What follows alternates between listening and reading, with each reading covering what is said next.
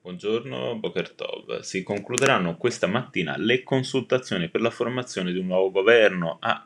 guidare la coalizione di destra sarà la leader di Fratelli d'Italia, Giorgia Meloni, la premier in pectore, secondo una interpretazione pressoché unanime della stampa italiana. Si presenterà da Mattarella con i suoi alleati, ma a parlare sarà solo lei, scrive Repubblica, tra le mani probabilmente una lista di ministri che potrebbe riservare qualche sorpresa. Nelle condizioni che si presentano oggi, scrive Ernesto Galli della Loggia sul Corriere, è assai probabile che il governo nascituro e la sua leadership, quanto più dovessero avere qualche successo, vadano incontro da parte dei partiti minori della stessa maggioranza tutta una serie di contrattempi, di altolà, di obiezioni, di parole inopportune, di piccoli o grandi sabotaggi per difendersi dai quali Giorgia Meloni avrà bisogno assoluto dell'aiuto del Presidente della Repubblica. Come interpretare il nuovo corso politico che si annuncia sulla stampa un intervento dello storico Giovanni De Luna, curatore per Feltrinelli di un volume dedicato al centenario della marcia su Roma, a suo dire l'identità della nuova destra meloniana affonderebbe le radici negli ideali che ispirarono il duce dalla bonifica umana al rifiuto del mercato libero, dal familismo al no a qualsiasi compromesso.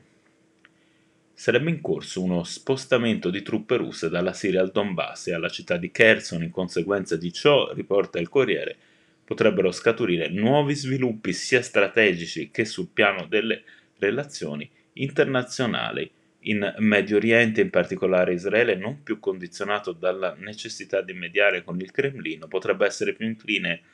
ad aiutare militarmente l'Ucraina, per esempio fornendo razzi terra-aria per abbattere i droni iraniani. Andrebbero in questo senso anche le accuse della Casa Bianca per cui truppe iraniane sarebbero staziate in Crimea per aiutare quelle russe alla festa del cinema di Roma è stato il giorno di Hometown, documentario che racconta un viaggio compiuto da Roman Polanski e Richard Horowitz nelle memorie della loro infanzia a Cracovia, passeggiando per le strade della città, parlando tra loro in polacco, i due artisti ebrei ripercorrono il loro passato tragico, racconta il Messaggero, un, un documentario struggente, l'opinione del Corriere. Tra i protagonisti del festival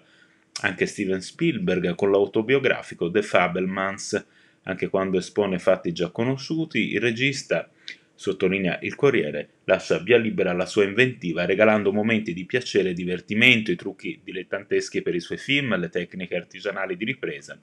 la scoperta dell'antisemitismo e dell'aggressività tra coetanei. Secondo il Fatto Quotidiano, un buon film, ma non ottimo, gode della maestria registica, della felicità narrativa, della facilità emotiva di Spielberg, ma si rivela un po' pro- programmatico. Per il foglio d'emergere sono momenti di meravigliosa tenerezza e ironia, oltre all'amore sconfinato per il cinema, ma l'idea che la pellicola possa rivelare la verità è troppo insistita. Altra produzione segnalata dal messaggero è Good Morning Tel Aviv di Giovanna Gagliardo, Sull'osservatore romano il testo della prefazione del Papa a Sono Francesco, il nuovo libro di Edith Brooke, che racconta del loro incontro nella casa della testimone della Shoah di origine ungherese. L'umanità, scrive Bergoglio, è qualcosa di delicato, fragile, sempre pronto a spezzarsi, a deteriorarsi, a degenerare, ma a volte capita anche di incontrare persone e questo è il caso della signora Edith, che rivelano di possedere risorse impensabili, una forza che scaturisce non si sa bene da dove e che supera